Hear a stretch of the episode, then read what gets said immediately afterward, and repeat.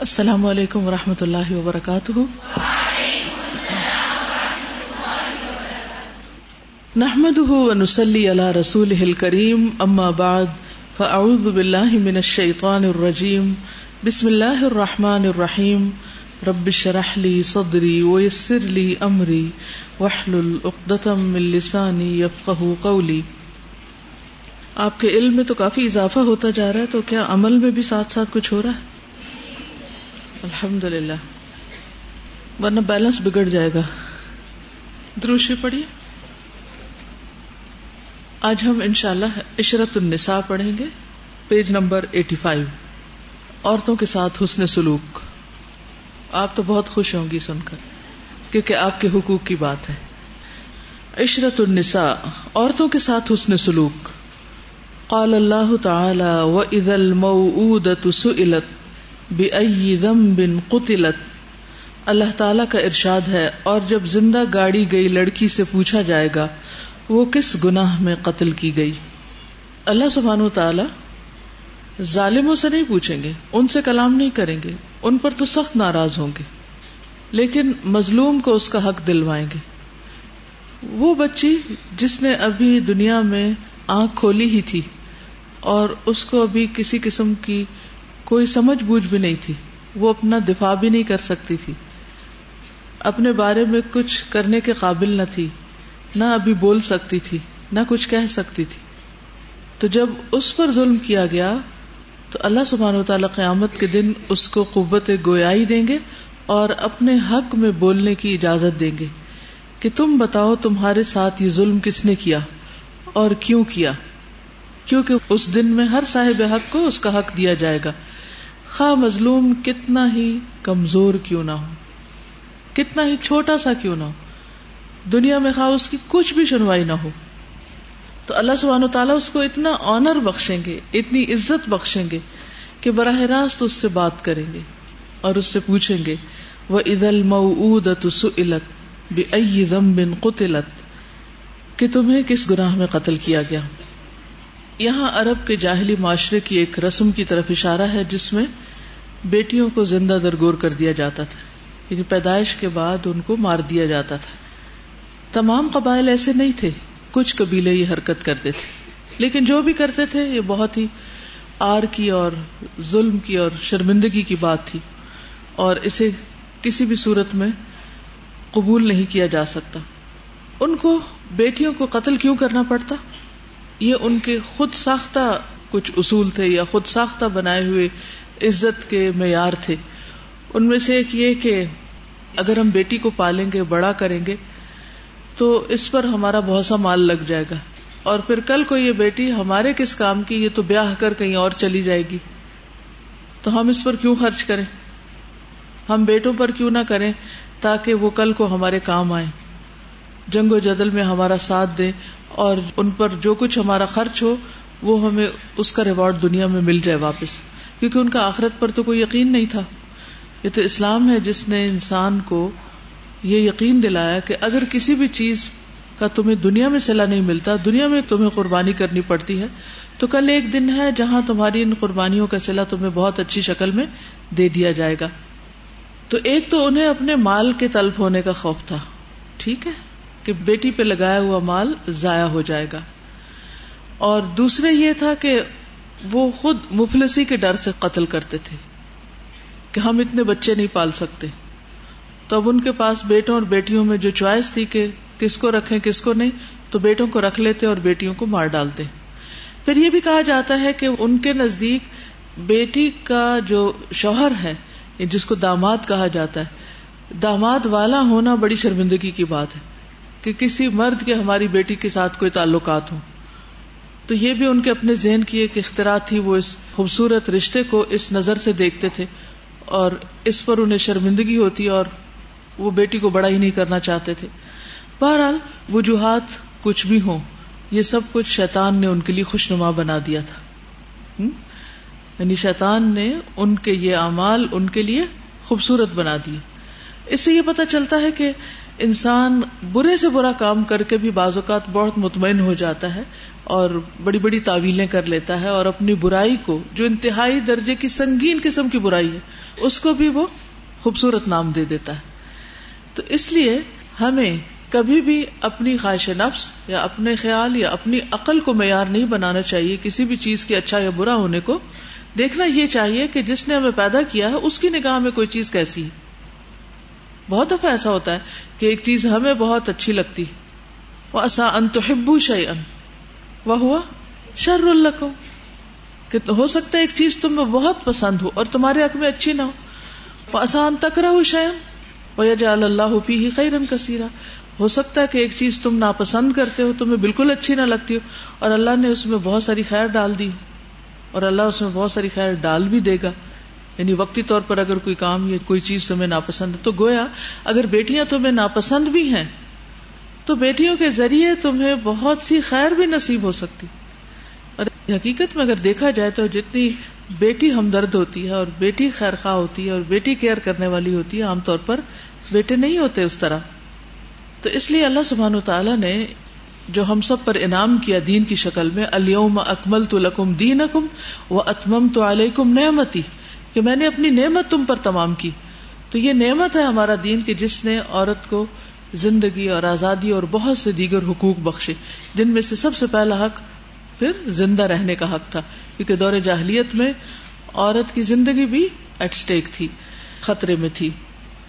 تو یہاں پر یہ جو لفظ ہے معودہ معودہ کا مطلب ہے جس چیز کو بوجھل کر دیا جائے۔ یعنی ہوتا کیا تھا بیسیکلی کہ گڑا کھودا جاتا اور بعض اوقات تو پیدائش سے پہلے ہی گڑا کھود کے رکھ لیا جاتا اگر بیٹی ہوگی تو بس پیٹ سے باہر آئے گی اور سیدھی قبر میں ڈال دیں گے اس کو۔ اور بعض اوقات تھوڑی بڑی بھی ہو جاتی اور جو ہی موقع پاتے اس کو ختم کر دیتے۔ تو معودہ کا مطلب بوجھل کی گئی بیسیکلی جیسے ولا یا حفظ تو یا نہیں بوجھل کرتی اس کو، نہیں تھکاتی اس کو۔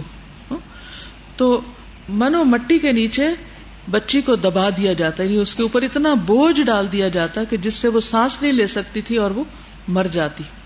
اور ویسے بھی آپ کو معلوم ہے کہ قرآن مجید میں ایک اور جگہ پہ اللہ تعالیٰ فرماتے ہیں سورت ظہرف میں، آیت نمبر سیونٹین میں وہ ادا بشرا احد بما ضرب للرحمن مثلا ظل وجهه مسودا وهو قزیم حالانکہ جب ان میں سے کسی کو اس چیز کی خوشخبری دی جاتی ہے یعنی بیٹی کی جس کی اس نے رحمان کے لیے مثال بیان کی۔ کیا کہتے تھے؟ کہ فرشتے اللہ کی بیٹیاں۔ تو اس کا منہ سارا دن سے آ رہتا ہے۔ ذلہ وجہ ذلہ کا مطلب ہوتے رہنا۔ یعنی یہ نہیں کہ ایک دفعہ کوئی چیز ہوئی اور ختم ہو گئی ذلہ باتا۔ ذلہ کہتے ہیں سارا دن کوئی کام ہونا اور باتا ہوتا ہے رات کے وقت کوئی کام ہونا۔ یعنی جو کام ہوتا چلا جائے۔ تو سارا دن اس کا منہ سیاہ رہتا ہے اور وہ غم سے بھرا ہوتا ہے۔ یعنی اس کو ہم غم لاحق ہو جاتا ہے کہ اس کے ہاں بیٹی کیوں پیدا ہوئی ہے۔ اسی طرح ایک اور جگہ پر بھی آتا ہے۔ وہ ادا بشر احد بل انفا ضل وجہ مسودن قزیم یا توارا من القوم منسو اما بشر بھی تو وہ اپنی قوم سے چھپتا پھرتا ہے۔ اس بری خبر کی وجہ سے جو اس کو سنائی گئی۔ اس کی قواہت کی وجہ سے۔ سو کال ان کے نزدیک تھی۔ تو وہ کسی کا سامنا نہیں کرتا تھا۔ یعنی ان کے لیے اتنی ذلت اور شرمندگی کی بات ہوتی۔ اب دور جاہلیت کی باتوں کو آج کے دور سے بھی کمپیئر کر لیجیے کہ آج بھی کچھ گھروں میں بیٹیوں کے ساتھ ایسا ہی سلوک کیا جاتا ہے کہ بیٹی پیدا ہو تو کسی کو خبر تک نہیں دیتے اور باقاعدہ غم منایا جاتا ہے اور پھر اس ماں کو تانے دیے جاتے ہیں جس کے ہاں بیٹی پیدا ہو جائے۔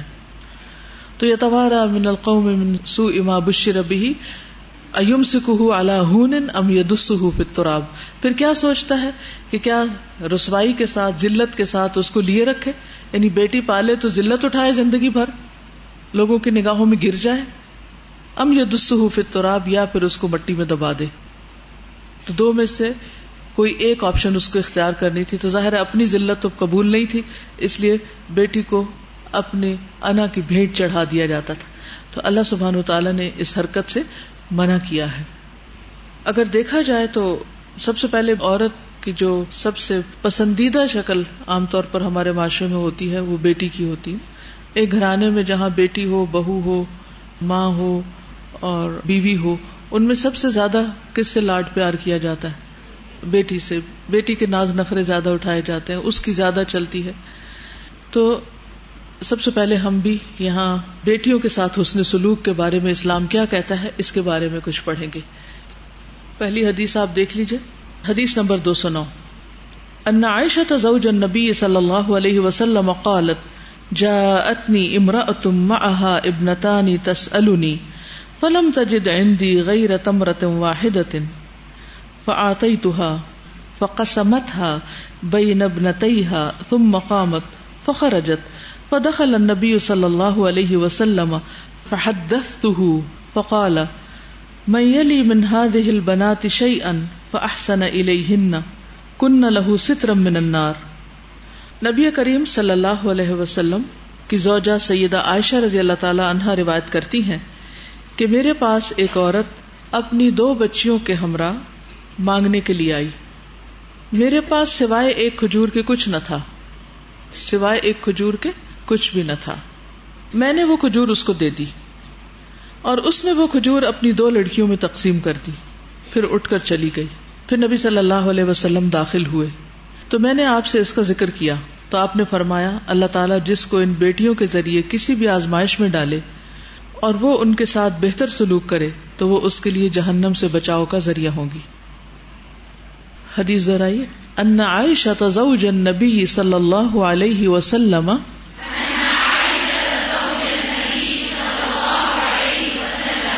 قالت، جاءتنی امراۃ معها ابنتان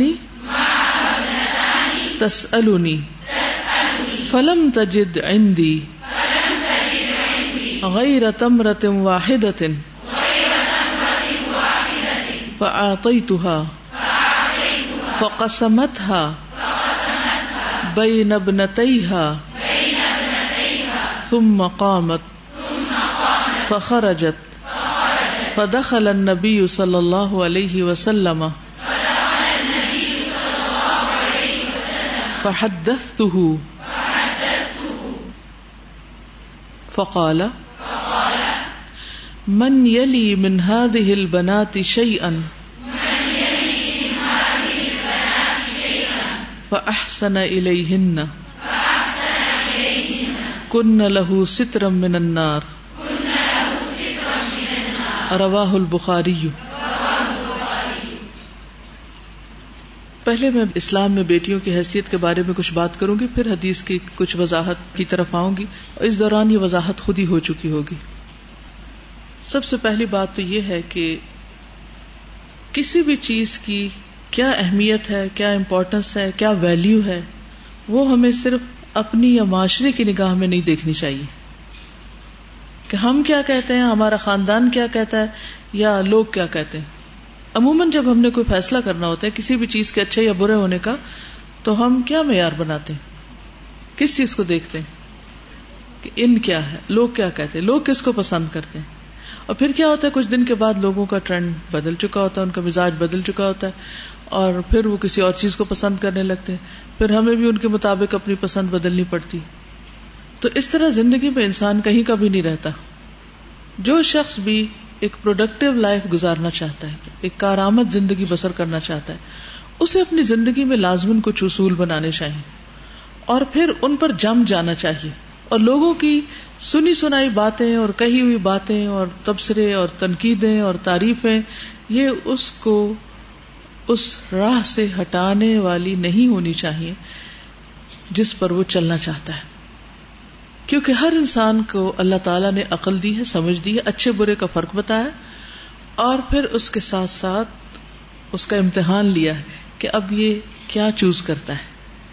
ہر انسان کی عقل کا امتحان ہے کہ اس کی چوائس کیا ہے۔ تو اسی طرح ہمیں بھی یہ دیکھنا ہے کہ اللہ سبحان تعالیٰ نے سب سے پہلے تو یہ کہ کس چیز کو اچھا کہا ہے اور کس کو نہیں۔ اور پھر اس میں سے ہم کس کو اچھا کہہ رہے ہیں؟ کیا اسی کو جس کو اللہ تعالیٰ اچھا فرما رہے ہیں؟ یا پھر ہم نے اپنے معیار پیمانے کچھ اور بنائے ہوئے اب جب ہم اللہ سبحان و تعالی کے پاس جائیں گے تو ہمارا امتحان جو ہوگا، اس میں جو سوال کیے جائیں گے یا جو کامیابی کا معیار ہوگا، وہ کس کی پسند کے مطابق ہوگا؟ اللہ تعالی کی، کہ کس نے اللہ تعالیٰ کی مرضی کے مطابق زندگی بسر کی؟ اور کون اپنی خواہشات کی پیروی کرتے ہوئے آیا؟ خلق الموت والحیات لیبلوکم ایوکم احسن عملا۔ اللہ تعالیٰ مسلسل آزما رہے ہیں اور وہ ہم سب سے دیکھ رہے ہیں کہ ہم میں سے کون ہے جو اچھے کام کرتا ہے۔ اور اچھے کاموں کی شرط کیا ہے؟ کہ جو للہ اور فی اللہ ہو للہ کا مطلب کیا ہے؟ صرف اللہ کے لیے ہو اور فی اللہ کا مطلب اللہ کی پسند کے مطابق ہو قرآن و سنت کے مطابق ہو تو قرآن و سنت کی روشنی میں ہم دیکھیں گے کہ خواتین کو کیا مقام دیا گیا عورت کو کیا درجہ دیا گیا اگر دیکھا جائے تو عورت اور مرد دونوں مل کر ایک زندگی کی بنیاد رکھتے ہیں، ایک خاندان کی بنیاد رکھتے ہیں۔ قرآن مجید میں صورت عال عمران میں اللہ تعالی دونوں کو آپس میں ایک دوسرے کا حصہ بتاتے ہیں۔ باد کم مم تم میں سے باز باز سے ہے یعنی تم ایک دوسرے کا حصہ ہو۔ گویا مرد اور عورت دونوں ایک دوسرے کے لیے لازمی چیز ہے اس کے بغیر معاشرہ وجود میں نہیں آ سکتا۔ کیا اکیلے کوئی مرد بچہ پیدا کر سکتا ہے؟ یا اکیلے کوئی عورت کوئی بچہ پیدا کر سکتی؟ نہیں۔ دونوں کی ایک کمبائن ایفرٹ ہوتی۔ اسی طرح عورت اور مرد، یہ دونوں اقسام مختلف ہیں، لیکن ہیں دونوں انسان۔ انسانیت کے درجے میں دونوں برابر ہیں۔ ہاں ان دونوں کی جنس فرق ہے۔ یعنی ایک فیمل ہے اور ایک میل ہے۔ اور اس اعتبار سے وہ جسمانی طور پر فرق ہے۔ انسانی طور پر ان میں کوئی فرق نہیں۔ اسلام کے اعتبار سے بھی ان کے اجر، ان کی نجات، ان کے لیے جو تقوا توکل، انابت، خشیت کے اصول اور معیار رکھے گئے، دونوں کے لیے ایک جیسے رکھے گئے۔ یہ نہیں کہا گیا کہ عورت کو بہت متقی ہونا چاہیے اور مرد جو چاہے کرتا پھرے۔ اس کے لیے سب جائز ہے۔ کہیں بھی نہیں لکھا ہوا۔ یہ ہمارے معاشرے نے خود ہی ایک معیار بنا لیا۔ اپنی مرضی سے مردوں کو چھوٹ دیتی، جو چیز چاہے کرے، چاہے وہ حلال کرے، حرام کرے، لیکن عورت اگر کچھ کرے تو اس پر بہت سی پابندیاں لگا دی جاتی ہیں۔ یا اس کو بلیم زیادہ کیا جاتا ہے۔ تو یہ یاد رکھیے کہ اللہ سبحان و تعالی نے عورت اور مرد کو انسانیت کے درجے میں برابر کے حقوق دے کر پیدا کیا لیکن ان کے رول مختلف رکھے تو جس کا جو رول جتنا اہم ہوتا ہے، جس میں وہ جتنی محنت کرتا ہے، پھر اس کا وہاں حق بھی اتنا ہی زیادہ ہو جاتا ہے۔ مثلاً گھر کے منتظم کی شکل میں مرد کا رول زیادہ ہے تو اس کا درجہ ایک زیادہ ہے۔ ماں کے رول میں عورت کی قربانی زیادہ ہے تو اس کا درجہ مرد کے مقابلے میں زیادہ ہے۔ تو یہ اللہ سبحانہ تعالیٰ نے دونوں کے درمیان ایک خوبصورت تناسب قائم کیا ہے، حقوق کا، فرائض کا۔ مردوں کو حکم دیا گیا وہ آشرو ہن بال معروف کہ عورتوں کے ساتھ بھلے طریقے سے زندگی بسر کرو۔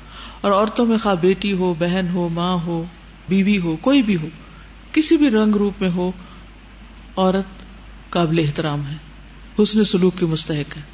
اور عشرت النساء کا مطلب یہ ہے کہ عورتوں کے ساتھ حسن سلوک کرنا۔ تو اس میں آئیے ہم دیکھتے ہیں سب سے پہلے بیٹی کا مقام آتا ہے۔ اس میں نبی صلی اللہ علیہ وسلم اور آپ کے گھرانے کا طرز عمل کیا تھا؟ کیونکہ وہ ہمارے لیے معیار ہے نا ایک دن سراط المستقیم سراط الدین انعامت علیہ ان پر اللہ تعالیٰ نے انعام فرمایا۔ تو جو کچھ وہ کریں گے، ہمیں بھی اس سے رہنمائی حاصل کرنی چاہیے۔ ٹھیک ہے؟ اتنی بات واضح ہوگی سب کو؟ اوکے۔ حضرت عائشہ کے بارے میں آتا ہے کہ جب ان کے گھرانے میں کوئی بچہ پیدا ہوتا، تو یہ نہیں پوچھتی تھی کہ لڑکا ہوا یا لڑکی۔ یہ نہیں پوچھتی تھی کیا ہوا، بلکہ یہ پوچھتی تھی کہ تندرست بچہ ہوا۔ جب کہا جاتا کہ جی ہاں تو کہتی الحمد للہ رب العالمین۔ بس۔ لڑکا ہو یا لڑکی ہو، تندرست ہے، صحیح سالم ہے، اللہ کا بہت بڑا شکر ہے۔ تو وہ یہ کیوں نہیں پوچھتی تھی کہ لڑکی ہے کہ لڑکا ہے؟ ایک انسان ہے، انسان ہونے کے درجے میں دونوں برابر ہیں۔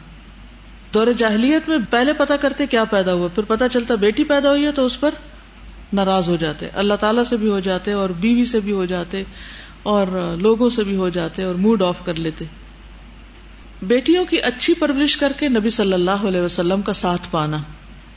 رسول اللہ صلی اللہ علیہ وسلم نے فرمایا، جس نے دو لڑکیوں کی پرورش کی، یہاں تک کہ وہ بالغ ہو گئی میں اور وہ قیامت کے دن اس طرح ہوں گے۔ اور آپ صلی اللہ علیہ وسلم نے اپنی انگلیوں کو ملا کر بتایا یعنی بالکل وہ میرے قریب ترین لوگوں میں سے ہوں گے۔ جو دو بیٹیوں کی اچھی طرح پرورش کریں۔ پچھلے دنوں الہدا میں ایک بہت دلچسپ نکاح ہوا۔ تین بہنیں تھیں۔ اور بہت ایجوکیٹڈ ماشاء اللہ اور یہاں الہدا سے بھی انہوں نے پڑھا۔ اور تینوں کی کٹھے ایک ہی دن شادی تھی۔ اور تینوں داماد بھی ان کے ساتھ اور وہ بیٹیاں بھی اور تینوں کا ایک ہی وقت میں نکاح پڑا گیا۔ تو مجھے یہ خیال آ رہا تھا کہ جیسے ایک اور حدیث کے مطابق جس نے تین بچیوں کی پرورش کی اور انہیں پالا پوسا اور ان کی شادی کر دی، اس کے لیے یہ اجر ہے۔ تو تین ہو یا دو ہو، اصل بات یہ ہے کہ والدین اپنی بچیوں کے ساتھ کس قسم کا سلوک کرتے ہیں۔ دیکھا یہ جائے گا اور اس کے مطابق ان کو اجر اور سلا ملے گا۔ یہ نہیں کہ بیٹا پالنے کا سلا زیادہ ملے گا اور بیٹی کا کم، بلکہ بیٹا پالنے کا سلا بتایا نہیں گیا، جبکہ بیٹیوں کا یہ بتایا گیا کہ وہ نبی صلی اللہ علیہ وسلم سے قریب ہوں گے۔ پھر بیٹیوں سے محبت کرنا جنت کے حصول کا ذریعہ ہے۔ بیٹیوں سے محبت کرنا جنت کے حصول کا ذریعہ ہے۔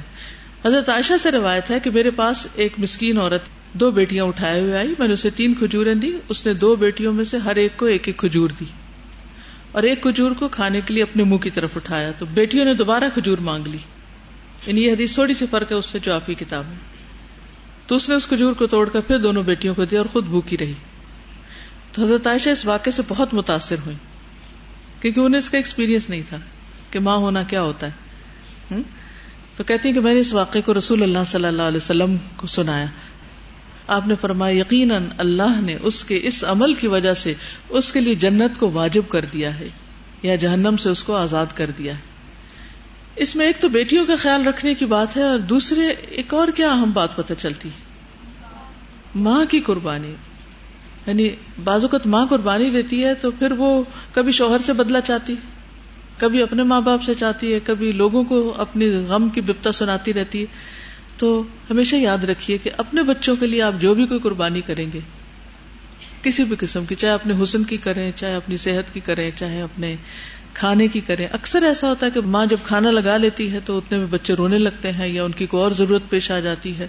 تو حضرت عائشہ ان واقعات کو بھی دیکھتی تو بہت متاثر ہوتی کہ کیسی کیسی قربانیاں کرتی ہیں، کیسی کیسی تکلیفیں اٹھاتی بازو کا راتوں کو کتنی دفعہ جاگنا پڑتا ہے۔ تو جو کچھ بھی ماں قربانی کرتی ہے، اس کا رونا نہیں رونا چاہیے لوگوں کے سامنے۔ کیونکہ اکثر میں نے ماؤں کو دیکھا ہے کہ جب دو عورتیں کٹھی ہو کے بیٹھیں گی اور ان کے چھوٹے بچے ہوں گے، تو وہ بچوں ہی کی داستانیں سناتی رہیں گی اور انہیں کا رونا روتی رہیں گی۔ بڑا تنگ کرتے ہیں، ایسا ہے، ویسا ہے۔ یعنی ساری نعمتوں کو بلا کر صرف بچوں کا تنگ کرنا اور اس کو بار بار مینشن کرنا اس کو مینشن نہ کرے ہر ایک، کیونکہ کسی کو کیا دلچسپی آپ کے بچوں کے رونے دھونے سے یا ان کو پریشان کرنے۔ ہاں ٹھیک ہے، اگر آپ کسی کو مشورہ کرنا چاہتے ہیں، سیکھنا چاہتے ہیں تو سیکھیں کہ بچے کیسے پالتے ہیں۔ لیکن ادر وائز دوسروں کو ہر وقت بچوں کی باتیں سنا کر بور نہ کریں۔ اس سے پرہیز کریں۔ کیونکہ میں نے دیکھا بعض مائیں تو مجھے کریزی ہو جاتی ہیں۔ ان کو اللہ رسول کی کوئی بات نہیں سوچتی۔ جیسے دور جاہلیت کے لوگ تھے نا وہ حج کے موقع پر جب اکٹھے ہوتے تو اپنے باپ دادا کا بڑا ذکر کرتے تھے۔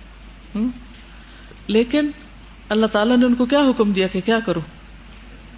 فضکر اللہ کا ذکر کم آبائی کم او اشد ذکر کہ تم اس وقت جس طرح باپ دادا کو یاد کرتے ہو، کم از کم اتنا ہی یاد کر لو یا اس سے زیادہ۔ ہونا تو زیادہ چاہیے۔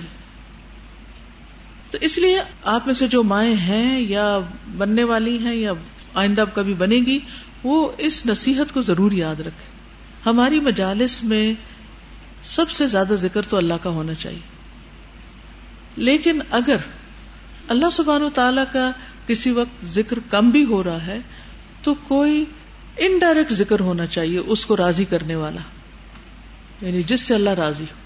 کسی کی اصلاح کی بات، کسی کو کوئی اچھا مشورہ، کسی کو کچھ ہنر سکھا دینا، کوئی مشورہ دے دینا، کوئی اچھی بات کرنا۔ اور پھر سنانا بھی اور سننا بھی۔ بعض لوگوں کو اپنی باتیں سنانے کا اتنا شوق ہوتا ہے کہ نان اسٹاپ بولتے ہیں اور دوسرے کی کچھ نہیں سنتے۔ اپنی بات بار بار ریپیٹ کریں گے۔ گویا ان کے نزدیک ان کی اپنی ذات اتنی اہم ہے کہ انہیں اپنی کہانی سنانے سے فرصت ہی نہیں۔ تو اس غلطی سے بھی پرہیز کیجیے ہمیشہ ایک اعتدال کا رویہ اختیار کیجیے جب بھی کسی کے ساتھ ملاقات ہو، کچھ اپنی بات سنائے کچھ دوسرے کی بھی سنیے۔ اگر دوسرا بالکل خاموش ہے تو اس سے پوچھیے اس کے بھی حال چال۔ صرف یک طرفہ گاڑی چلا دینا چاہیے، خطرناک کام ہے۔ اس سے تعلقات متاثر ہوتے ہیں۔ کتنے دن کوئی آپ ہی کی داستانیں سنے گا۔ تو مجالس میں بھی اللہ سبحانہ تعالیٰ کا ذکر ڈائریکٹلی یا انڈائریکٹلی یا پھر انسانوں کی بلائی اور نفے کی باتیں صرف بچوں کی باتیں نہیں، اولاد فتنہ ہے، بہت بڑا فتنہ ہے۔ اور اس سے وہی بچ پاتے ہیں جن کو اللہ بچاتا ہے۔ تو اب آپ گھر جائیں گے اور گھر میں اگر آپ بھابھی کو دیکھیں اور چچی کو دیکھیں اور خالہ کو دیکھیں کہ وہ بچوں ہی کی باتیں کیے چلے جا رہے ہیں، تو کیا کریں گے آپ؟ کیونکہ اب آپ کو سمجھ تو آ جائے گی کہ یہ ہم نے پڑھا تھا اور یہ ہو کیا رہا ہے۔ کیونکہ ایک معیار تو مل جاتا ہے نا پھر انالائز کرنے کا چیزوں کو۔ کیا کریں گے؟ بس کرو، چپ کرو، کیا کریں گے؟ اچھا ٹاپک چینج کریں گی۔ ٹاپک چینج کرنے کا طریقہ کیا ہوتا ہے؟ وہ بھی بتائیے۔ حدیث سنائیں گے۔ دیکھیے، کسی کو بھی حدیث اس وقت نہ سنائیے جب وہ اسے سننے کو تیار نہ ہو۔ کچھ نہ کچھ میدان ضرور ہموار کر لیں پہلے۔ اب ایک شخص اپنا پسندیدہ ٹاپک لے کے بیٹھا ہوا اپنی ذات پہ گفتگو کیے چلے جا رہا ہے یا اپنے بچے پہ گفتگو کیے چلے جا رہا ہے اور آپ اس کو اللہ کی بات سنا رہے تو ان کا تو دل نہیں لگے گا ابھی۔ تو پہلے تھوڑا زمین ہموار کرنی پڑے گی۔ ہاں جی۔ اگر وہ اپنی فکریں یا بچوں کی فکریں بیان کرے تو آپ اپنی کو فکر بیان کر دیں۔ فکر کے مقابلے میں فکر۔ فکر آخرت ہو سکتی ہے، فکر نماز ہو سکتی ہے، کوئی بھی فکر ہو سکتی ہے۔ لیکن آسان طریقے سے ٹاپک چینج کیجیے۔ جی آپ ان سے مزید سوال کر سکتے ہیں اسی بچے کے بارے میں جس کا بہت ذکر ہو رہا ہو۔ اپنا ہی بچے کے بارے میں بھی سوچنا ہے تو ذرا بھلے طریقے سے سوچیں۔ نہ کہ ان کے کھانے، پینے اور ان کی اٹھ پٹانگ باتیں۔ جی بچے کی خوبی کو اللہ تعالیٰ کی نعمت کی طرف متوجہ کریں کہ یہ ہم نے تو صرف پیدا کیا ہے ان کو، ہم نے کیا بنایا ہے؟ ہمارا کیا کمال ہے اس میں؟ ٹھیک ہے نا؟ جی۔ نہیں، خوش تو وہ آلریڈی ہیں۔ جی خوش تو بہت ہوتی ہیں، اسی خوشی میں تو بہت باتیں کرتے ہیں وہ۔ صرف ان کا دھیان کسی پروڈکٹیو چیز کی طرف موڑنے کی ضرورت ہوتی ہے۔ کیونکہ ان سے یہ پوچھنا چاہیے اچھا آپ نے بچوں کی تربیت کے لیے کتنی کتابیں پڑھ رکھی ہیں؟ کون سے لیکچر سن رکھے ہیں؟ آپ کو مشکل تو نہیں لگتا؟ ان سے سوال کیجیے ٹھیک ہے؟ یعنی ٹاپک چینج کرنا ہو تو آپ سوال کیجیے سمجھ آئی میری بات؟ کوئی نہیں آئی۔ سوال کرنے کا فائدہ کیا ہوگا؟ سوال کرنے کا فائدہ یہ ہوگا کہ ان کو وہ سوچنے کا موقع ملے گا جب وہ نہیں سوچتے۔ اور اس طرح آپ ان کی بھلائی کر رہے ہوں گے۔ کیوں کہیں گے، ہیں؟ بچے پال رہے اور ایک بھی کتاب نہیں پڑھی۔ اور کوئی ایک بھی لیکچر نہیں سنا اور کوئی ایک بھی کہیں سے کچھ نہیں سیکھا، تو کیا کر رہی ہوں میں؟ دنیا کے ہر کام کے کرنے کے لیے انسان کو سیکھنا پڑتا ہے۔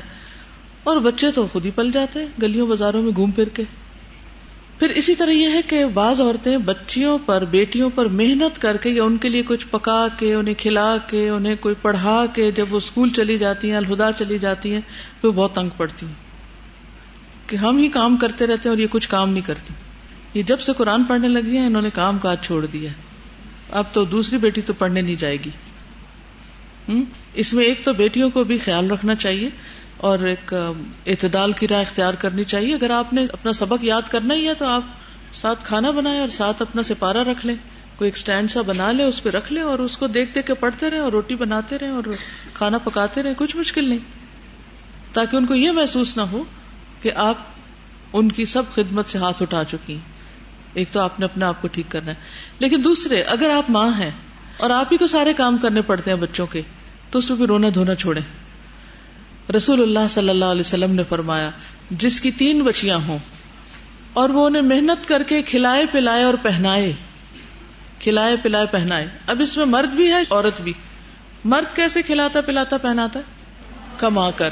اور بیوی، پکا کر، بنا کر، سی، سلا کر۔ ٹھیک ہے؟ تو وہ اس کے لیے جہنم کی آگ سے رکاوٹ بن جائے گی۔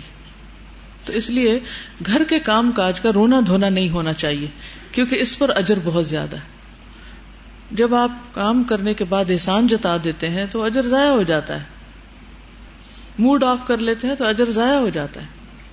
مثلاً اگر آپ تھک چکے ہیں تو اپنے بچے سے کہہ دیجیے کہ آپ ذرا مجھے دبا دو، میں کھانا پکا کے تھک گئی ہوں تھوڑا۔ لیکن یہ نہیں کہ کھانا پکا کے وہاں رکھ کے اور موڈ آف کر کے خود اندر جا کے لیٹ گیا اور کھا لو تم خود۔ یہ رویہ ہرگز اختیار نہ کریں۔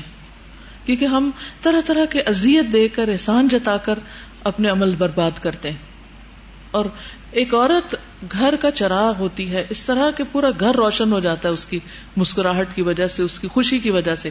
اور جب عورت گھر میں موڈ آف کر کے پھرے تو پھر سارا گھر ہی اندھیرا ہو جاتا ہے۔ تو معصوم بچے آپ کی طرف دیکھتے ہیں۔ اس لیے کبھی بھی ایسی بد اخلاقی کی حرکتیں نہ کریں۔ ہم اس نے اخلاق پڑھ رہے ہیں۔ پھر اسی طرح یہ ہے کہ بچیوں پر شفقت بھی کرنی چاہیے۔ محبت اور شفقت سے معاملہ کرنا چاہیے۔ انس بن مالک کہتے ہیں، میں نے رسول اللہ صلی اللہ علیہ وسلم سے بڑھ کر کسی کو بچوں پر شفقت کرتے ہوئے نہیں دیکھا۔ سب سے زیادہ آپ مہربان تھے بچوں کے حق میں۔ ان سے محبت کرتے، ان کو اٹھاتے، ان کو گلے سے لگاتے، ان کو چومتے۔ ایک دفعہ حضرت انس ہی کہتے ہیں کہ ایک شخص نبی صلی اللہ علیہ وسلم کے ساتھ بیٹھا ہوا تھا اور اس کا بیٹا آیا۔ اس شخص نے اسے پکڑا، چوما اور اپنی گود میں بٹھا لیا۔ پھر اس کی بیٹی آئی تو اس نے اسے پکڑ کر ایک طرف بٹھا دیا۔ نہ پکڑا، نہ گود لیا، نہ چوما، نہ پیار کیا، کچھ نہیں۔ نبی صلی اللہ علیہ وسلم نے فرمایا، تم نے ان کے بیچ میں عدل کیوں نہیں کیا؟ تم نے انصاف کیوں نہیں کیا؟ یعنی بیٹی کے سامنے بیٹے کو چوما اور بیٹی کو پیار نہیں کیا۔ اچھا بعض لوگ الٹ کرتے ہیں۔ بیٹیوں کو اتنا پیار کرتے ہیں کہ بیٹوں کو بھول جاتے ہیں۔ یہ بھی ٹھیک نہیں۔ تو اعتدال ہونا چاہیے، کیونکہ نبی صلی اللہ علیہ وسلم نے یہاں عدل کی بات کی۔ کہ تم نے عدل کیوں نہیں کیا؟ نعمان بن بشیر سے روایت ہے کہ رسول اللہ صلی اللہ علیہ وسلم نے فرمایا، اپنی اولاد کے درمیان عدل کرو۔ اپنی اولاد کے درمیان عدل کرو، اپنی اولاد کے درمیان عدل کرو۔ یعنی بیٹے بیٹی کا فرق مت رکھو۔ نبی صلی اللہ علیہ وسلم خود بھی حضرت فاطمہ سے، دیگر بیٹیوں کو بھی اور خصوصاً حضرت فاطمہ سے بہت پیار کرتے تھے۔ اس کی کیا وجہ ہے کہ حضرت فاطمہ سے پیار کی روایات زیادہ ملتی ہیں؟ جی ہاں وہ دیر تک زندہ بھی رہی اور وہ سب سے چھوٹی بھی تھی اور نبی صلی اللہ علیہ وسلم سے مشابے بھی تھی مسور بن مخرمہ کہتے ہیں کہ رسول اللہ صلی اللہ علیہ وسلم نے فرمایا، فاطمہ میرے جسم کا ٹکڑا ہے۔ اس لیے جس نے اسے ناحک ناراض کیا، اس نے مجھے ناراض کیا۔ یعنی آپ الل اعلان اس کی محبت کا اظہار کرتے تھے۔ ایک اور روایت میں آتا ہے، فاطمہ میرے جسم کا ٹکڑا ہے۔ جو چیز اسے پریشان کرتی ہے، بے چین کرتی ہے، وہ مجھے بھی پریشان کرتی اور جو چیز اسے خوش کرتی ہے، وہ مجھے بھی خوش کرتی اور قیامت والے دن سب حسب نصب منقطع ہو جائیں گے۔ وہ تقطع بہم الاسباب قرآن مجید میں آتا نا کہ سارے رشتے کٹ جائیں گے، سارے تعلقات ختم ہو جائیں گے۔ ماں سوائے میرے نصب رشتہ و قرابت اور دامادگی کے۔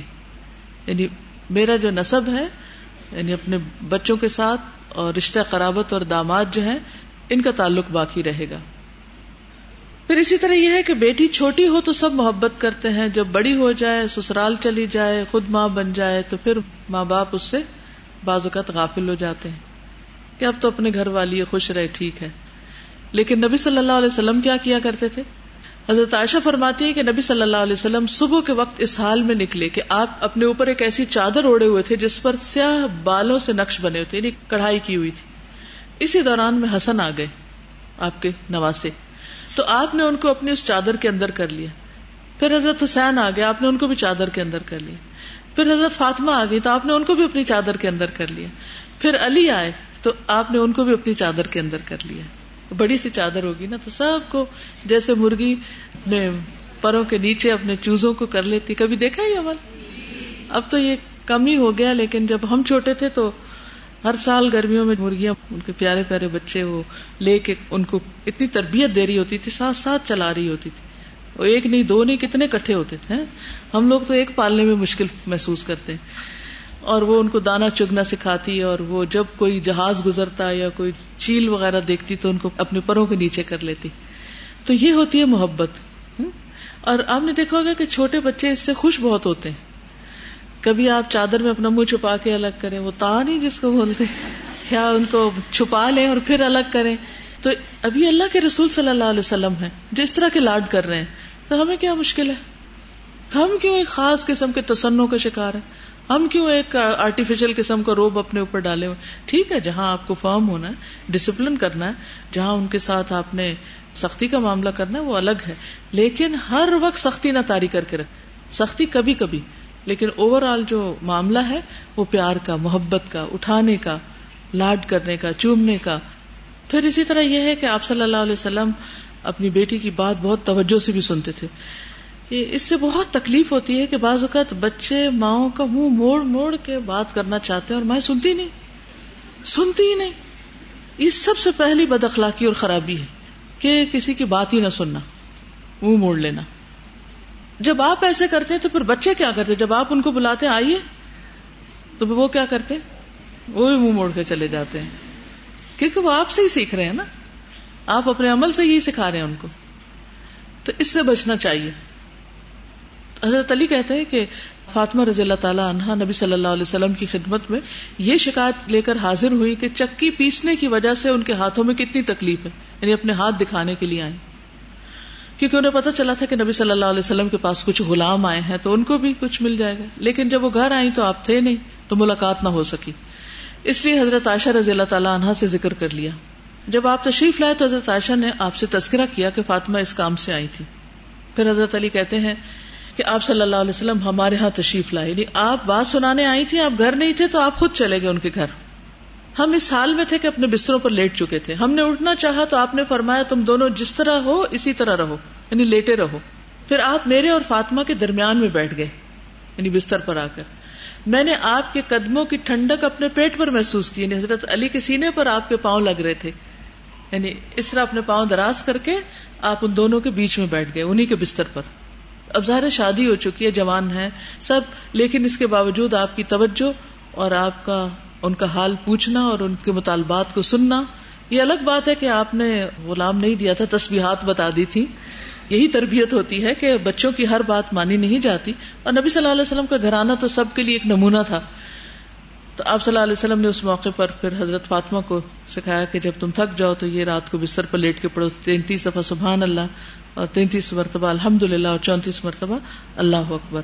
تو یہ تمہارے لیے غلاموں سے بہتر ہے۔ اور پھر حضرت فاطمہ جو تھی وہ جب یہ پڑھتی تھی تو ان کی تھکاوٹ اتر جاتی تھی۔ آپ بھی آزما لیجیے تو اس حدیث سے کیا پتا چلتا ہے؟ اسی طرح اٹینشن دیتے تھے اور ان کی آواز سننے اسپیشل جی۔ گھر آئے تھے۔ بالکل۔ اور کوئی؟ کہ آپ صلی اللہ علیہ وسلم اتنی مصروفیات کے باوجود کہ آپ ایک پیغمبر ہیں اور آپ کے دین کے حوالے سے اتنے کام ہیں لیکن پھر بھی آپ اپنی فیملی کو ان کی جائز حق جو ہے وہ ان کو دیتے۔ اور ہم نے جو کام نہیں کرنا ہوتا اس کے لیے دین کے کام کی مصروفیت بتا دیتے ہیں۔ پھر اسی طرح آپ پیار سے نام لے کر بلاتے تھے۔ نبی صلی اللہ علیہ وسلم زینب بنت ام سلمہ۔ ام سلمہ آپ کی بیوی تھی تو ان کے دوسرے شوہر ابو سلمہ سے جو بچے تھے ان سے بھی بہت محبت کرتے تھے۔ تو آپ صلی اللہ علیہ وسلم زینب بنت ام سلمہ کے ساتھ کھیلتے تھے اور انہیں بار بار پکارتے تھے۔ یا زوینب یا زوینب۔ زوینب کہتے تھے پیار سے تصغیر کر کے۔ پھر یہ ہے کہ بیٹیاں جب تک پاس ہوں، ان کے ساتھ حسن سلوک کرنا۔ رسول اللہ صلی اللہ علیہ وسلم نے فرمایا، جس شخص کی دو بیٹیاں بالغ ہو جائیں اور وہ ان کے ساتھ اس وقت تک حسن سلوک کرتا رہے، جب تک وہ اس کے ساتھ رہے یعنی شادی نہ ہو، یا وہ شخص ان کے ساتھ رہے، تو وہ ضرور اسے جنت میں داخل کریں گی۔ یعنی بعض اوقات بیٹیاں ماں باپ کے ساتھ رہتی ہیں اور بعض اوقات ماں باپ بیٹی کے ساتھ رہتے ہیں۔ تو دونوں صورتوں میں۔ ہمارے کلچر میں کیا ہے؟ بیٹی کے گھر سے پانی نہیں پینا اور بیٹی کے گھر نہیں جانا پھر بیٹی کی رضامندی کو اہمیت دینا۔ نبی صلی اللہ علیہ وسلم نے فرمایا کماری لڑکی کا نکاح نہ کیا جائے جب تک اس سے اجازت نہ لے لی جائے۔ یعنی پوچھ کر شادی کی جائے۔ پھر اسی طرح شادی ہو جائے اور بیٹی واپس آئے تو آگے بڑھ کر اس سے ملا جائے۔ حضرت عائشہ کہتی ہیں، میں نے کسی کو نہیں پایا کہ وہ اپنی عادات، چال چلن اور بات چیت میں فاطمہ رضی اللہ عنہا سے بڑھ کر رسول اللہ صلی اللہ علیہ وسلم کے مشابے ہوں۔ یعنی صرف شکل میں نہیں، بلکہ عادات اور چال چلن، بات چیت، ہر چیز میں وہ نبی صلی اللہ علیہ وسلم سے بہت ملتی تھی۔ جب وہ آپ کے یہاں آتی تو آپ اٹھ کر ان کی طرف بڑھتے یعنی کھڑے ہو جاتے، ان کا ہاتھ پکڑتے بوسا دیتے اور اپنی جگہ بٹھاتے۔ اور اسی طرح جب آپ ان کے ہاں جاتے تو وہ اٹھ کر آپ کی طرف بڑھتی، آپ کا ہاتھ پکڑتی اور بوسا دیتی اور اپنی جگہ بٹھا دیتی۔ یعنی یہ تھا باپ بیٹی کا تعلق۔ یہ تھے وہاں محبت کے رشتے۔ پھر اسی طرح صرف بیٹیاں نہیں، بیٹیوں کی بیٹیوں سے بھی آپ بہت شفقت کرتے تھے۔ حضرت اماما کے بارے میں جانتے ہیں آپ؟ کس کی بیٹی تھی وہ؟ حضرت زینب کی۔ اماما بنت ابل آس ایک دفعہ آپ نماز پڑھا رہے تھے تو وہ آپ کے کندھے پر بیٹھی ہوئی تھی۔ یہ بھی ہو سکتا ہے کہ ایک پر ہو یہ بھی ہو سکتا ہے کہ دونوں پر ہو بعض اوقات بچوں کو گردن پہ بٹھا کے کندھوں پر یا ون سائڈڈ بھی بٹھا کر ان کو سیر کرائی جاتی۔ اب تو خیر کرب ہوتی ہے اور پرائم ہوتی ہے اور اسٹرولر ہوتے ہیں اور ان سب میں ہی پیار کیا جاتا ہے۔ اور کار سیٹ ہوتی ہے۔ تو اب محبت کے اظہار کے لیے بہت سی چیزیں بن چکی ہیں۔ لیکن جب یہ سب کچھ نہیں تھا تو خود اپنے ہاتھوں پہ اٹھا کے کھلایا جاتا تھا۔ مجھے یاد ہے بچپن میں چھوٹے ہوتے ہم نے ایسی کوئی چیز نہیں دیکھی، سوائے ایک جھولے کا یا ایک وہ کپڑے کا جھولا بنا کے چارپائی کے ساتھ لگا دیتے تھے اور اس کو ہاتھ سے ہلاتے رہتے تھے۔ لیکن ادر وائز گود میں اٹھانا، اوپر ہاتھ پہ اٹھا کے، مجھے اچھی طرح وہ تارے یاد ہیں جو میں نے اس وقت دیکھے جب میرے والد مجھے ہاتھوں پہ اٹھا کے اس طرح اس طرح کھیلتے تھے۔ تو وہ چیزیں ماں باپ کے زیادہ قریب کرتی ہیں بچوں کو، بنسبت اس کے کہ آپ کسی چیز میں ڈال کے ان کو ہلاتے رہیں یا کسی اور کو دے دیں کھیلنے کے لیے۔ تو آپ صلی اللہ علیہ وسلم نماز پڑھا رہے تھے، تو وہ آپ کے کندھے پر تھی۔ اور پھر جب آپ نماز پڑھ نہیں رہے تھے، پڑھا رہے تھے، امامت کر رہے تھے، اور وہ لڑکی تھی اور وہ آپ کے کندھے پر تھی۔ تو جب آپ رکو کرتے تو اسے نیچے اتار دیتے، جب کھڑے ہوتے پھر اٹھا کے بٹھا لیتے۔ تو ساری نماز آپ نے اسی طرح پڑھائی۔ تو یہ دراصل ایک نمونہ قائم کرنا تھا کہ ایک مرد خواہ کتنے بھی بڑے عہدے پہ پہنچ جائے، امام بن جائے، بڑے سے بڑا کام کرے، لیکن اپنے گھر والوں سے غافل نہ ہو، محبتیں دینے اور بانٹنے سے غافل نہ ہو۔ ایک اور روایت میں آتا ہے ابو قطع کی کہ رسول اللہ صلی اللہ علیہ وسلم اس حال میں نماز پڑھتے کہ آپ اماما بنت زینب کو جو ابو العاص بن ربی کی بیٹی تھی اٹھائے ہوئے ہوتے۔ جب آپ کھڑے ہوتے تو اٹھا لیتے، پھر جب سجدہ کرتے تو زمین پر بٹھا دیتے۔ پھر اسی طرح وقت کے تقاضے کے مطابق بچیوں کی ضروریات پر توجہ دینا، کیونکہ جب چھوٹی ہوتی ہے تو زیادہ محبت چاہیے ہوتی ہے، لیکن جب تھوڑی بڑی ہوتی ہے پھر ڈسپلن سکھانا چاہیے۔ کہتے ہیں نا کہ بچے کو سات سال تک محبت دے سات سال کا ہو جائے تو تمیز سکھائے اس کے مطلب پہلے تمیز نہ سکھائے لیکن سات سال کا ہو جائے تو تھوڑا فرم رویہ اختیار کرنا چاہیے اور ان کو جائز ناجائز، اچھے برے کا فرق زیادہ بتانا چاہیے۔ محمد کہتے ہیں کہ ایک مرتبہ حضرت عائشہ نے صفیہ ام طلحہ کے ہاں قیام کیا۔ تو دیکھا کہ کچھ بچیاں جو بالغ ہونے کے باوجود بغیر دوپٹوں کے نماز پڑھ رہی ہیں۔ تو حضرت عائشہ نے فرمایا کہ کوئی بچی بغیر دوپٹے کی نماز نہ پڑھے۔ ایک مرتبہ نبی صلی اللہ علیہ وسلم میرے ہاں تشریف لائے تھے۔ اس وقت میری پرورش میں ایک بچی تھی۔ آپ نے ایک بچی پالی ہوئی تھی۔ نبی صلی اللہ علیہ وسلم نے ایک چادر مجھے دی اور فرمایا، اس کے دو حصے کر کے اس بچی اور ام سلمہ کی پرورش میں جو بچی ہے، ان دونوں کے درمیان تقسیم کر دو، کیونکہ میرے خیال میں یہ دونوں بالغ ہو چکی ہیں۔ یعنی بڑی ہو گئی ہیں، اب ان کو گھر کے اندر بھی دوپٹہ لینا چاہیے۔ ٹھیک؟ پھر بیٹیوں کو مشقت میں، مشکل وقت میں، تنگی میں آسانی فراہم کرنی چاہیے۔ حضرت اسما جو تھی وہ بہت زیادہ کام کیا کرتی تھی وہ کہتی کہ حضرت زبیر کی ایک زمین تھی جو رسول اللہ صلی اللہ علیہ وسلم نے ان کو دی تھی اور وہاں وہ زمینوں پہ کام بھی کرتی تھی اور وہاں سے کھجوروں کی گٹلیاں پوری بھر کے اپنے سر پہ لاد کے پیدل مدینہ آتی تھی آپ کو پتا نہیں کہ گٹلیاں کتنی ہیوی ہو جاتی ہیں۔ تو اس کی وہ پوری گٹھلی سر پہ لاد کے لاتی۔ یہ زمین میرے گھر سے دو میل دور تھی۔ ایک روز میں آ رہی تھی گٹلیاں میرے سر پہ تھی راستے میں حضور صلی اللہ علیہ وسلم سے ملاقات ہوگی۔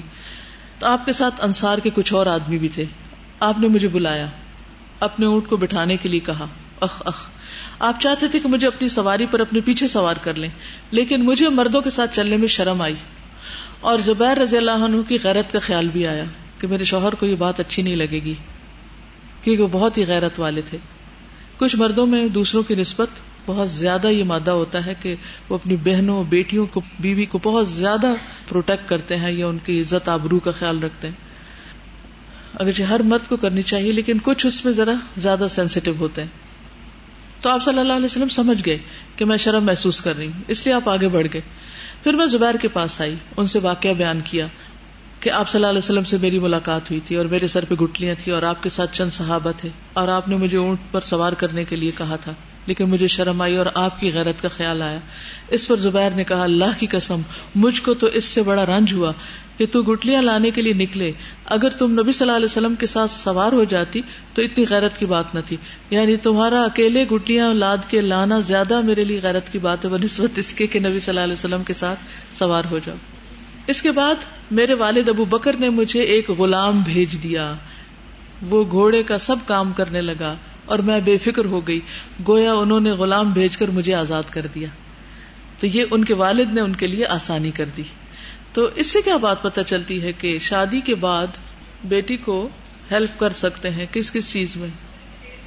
فائنینشیل پرابلمس ہوں یا کسی اور طرح کے مسائل ہوں اس کے بچے بیمار ہوں یا ان کو کسی قسم کی ہیلپ چاہیے۔ بعض اوقات وہ اپنا ویسے خرچ پورا کر لیتے ہیں بچوں کی فیس نہیں ہوتی ان کے پاس یا اور ضروریات ہوتی ہیں تو ان کا خیال رکھنا چاہیے۔ ٹھیک ہے۔ جی ہاں۔ احسان جتایا جاتا ہے نا، بعض اوقات بیٹی پہ بھی جتاتے ہیں اور بعض اوقات داماد پہ بھی جتاتے ہیں۔ تو اس سے پھر یہ ہوتا ہے کہ تعلقات خراب ہو جاتے ہیں اور اجر بھی ضائع ہوتا ہے۔ پھر اسی طرح یہ ہے کہ بعض اوقات غلام نہ دیا جا سکے تو کیا کرنا چاہیے؟ اما تعرضن عنهم ابتغاء رحمت ربك ترجوها فقل لهم قولا میسورا کہ بعض اوقات بیٹی بیٹیاں ہوں، بچے ہوں یا بہن بھائی ہوں یا اور کوئی رشتے دار ہوں، وہ آپ سے ایسی مدد چاہتے ہوں جو آپ نہ کر سکتے ان کی آپ سے بہت ساری توقعات ہوں ایکسپیکٹیشن ہوں، لیکن آپ ان کو پورا نہیں کر سکتے کیونکہ آپ کا اپنا ہاتھ تنگ ہے۔ آپ ابھی اپنے بچوں کے خرچے پورے نہیں کر پا رہے۔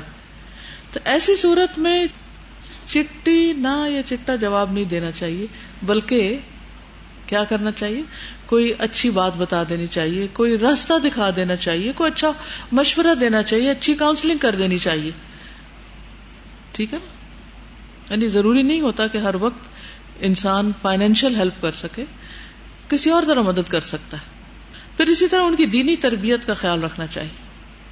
نبی صلی اللہ علیہ وسلم، حضرت علی کہتے ہیں کہ ایک مرتبہ رات کے وقت میرے اور فاطمہ کے پاس تشریف لائنی یعنی تحجد کے وقت، اور ہمیں نماز کے لیے جگا کر خود اپنے گھر جا کر نماز پڑھنے لگے۔ تو آپ میں سے بھی اکثر مائیں یہ کرتی ہوں گی کہ صبح جیسے اٹھے ہیں تو پھر بچوں کا بھی دروازہ ایک دفعہ نوک کر دیا اور پھر اس کے بعد ان کو چھوڑ دیا اور پھر اپنی نماز پڑھنے لگ گئے۔ ہوتا ہے آپ کے گھروں میں ایسے؟ پھر اسی طرح یہ ہے کہ شادی کے موقع پر داماد کے ساتھ کچھ طے کیا جا سکتا ہے کہ وہ بچی کا زیادہ خیال رکھے۔ حضرت علی رضی اللہ تعالیٰ عنہ نے جب حضور صلی اللہ علیہ وسلم کے پاس پیغام بھیجا حضرت فاطمہ کے لیے کہ ان کی شادی میرے ساتھ کر دیں پروپوزل بھیجا۔ تو آپ نے فرمایا یہ تمہاری ہے بشرتے کہ اس کے ساتھ حسن سلوک سے پیش آؤ۔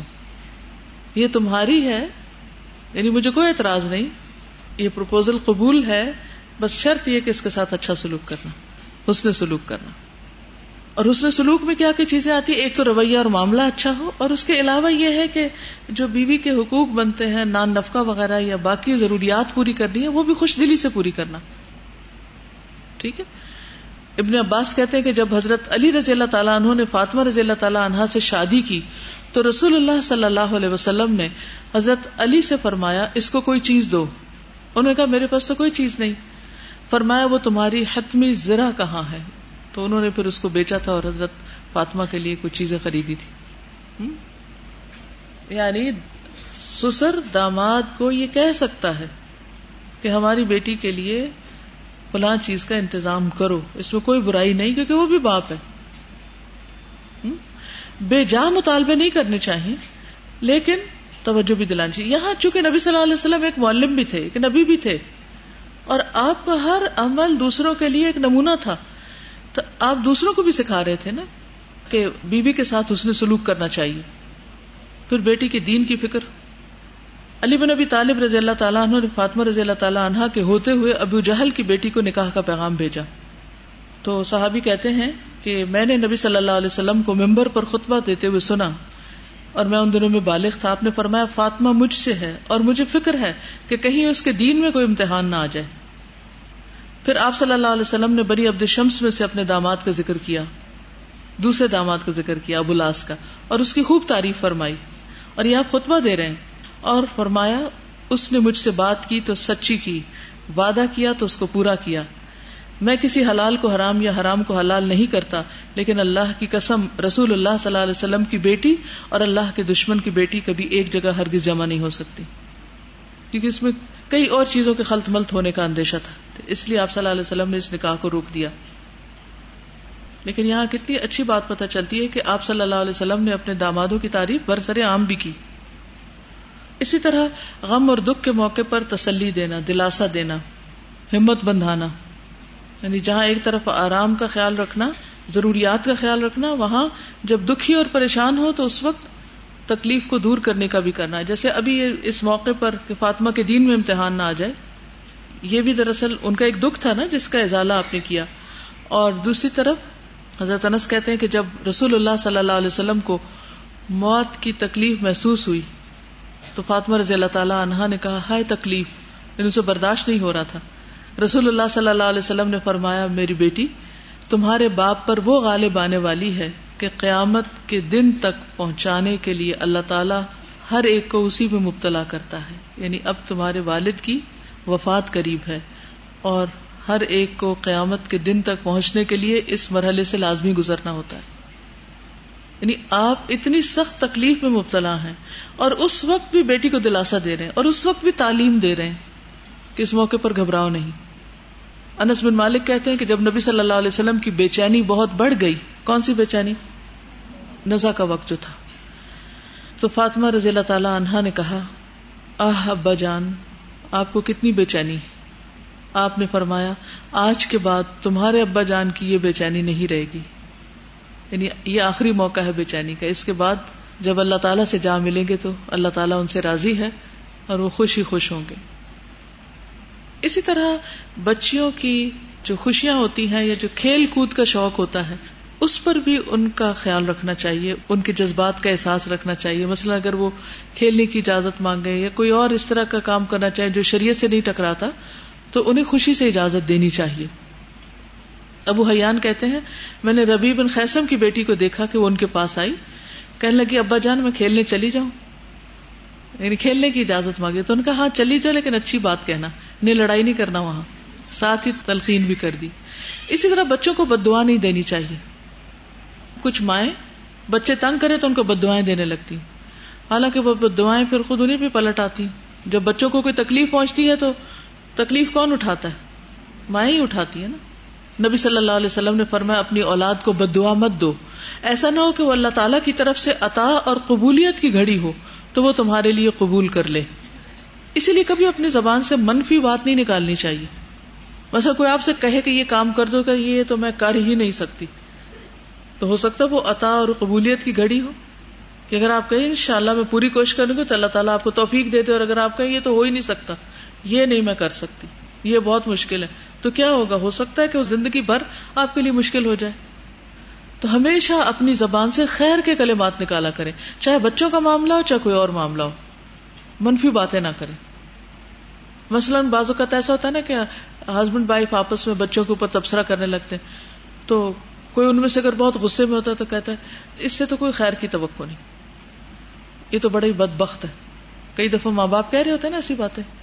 تو ایسا نہیں کہنا چاہیے۔ آپ نے سنا تھا نا کہ بجائے اس کے کہ بیڑا گھر کو کیا کہنا چاہیے؟ بیڑا ترے۔ پھر اسی طرح یہ کہ بچوں کو ان کی پسند کی چیزیں دینا، ایک حد کے اندر رہ کے ٹوائز جیولری وغیرہ ان کو لے کر دینا جس سے وہ خوش ہوں۔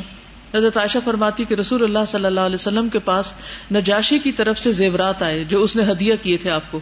تو ان میں ایک سونے کی انگوٹھی بھی تھی، جس میں حبشی پتھر کا نگینا تھا۔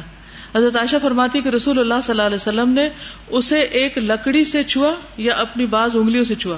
اس سے اراض کرتے نہیں، یوں ایسے پکڑا بس، یا لکڑی کے ساتھ اٹھایا اسے۔ پھر اپنی نواسی اماما بنت ابولاس کو بلایا، جو زینب کی صاحبزادی تھی، اور فرمایا، اے میری بیٹی، اس سے زینت اختیار کر لو۔ سبحانک اللہم و بحمدک، اشہد اللہ الہ الا انت، استغفرک و اتوب الیک۔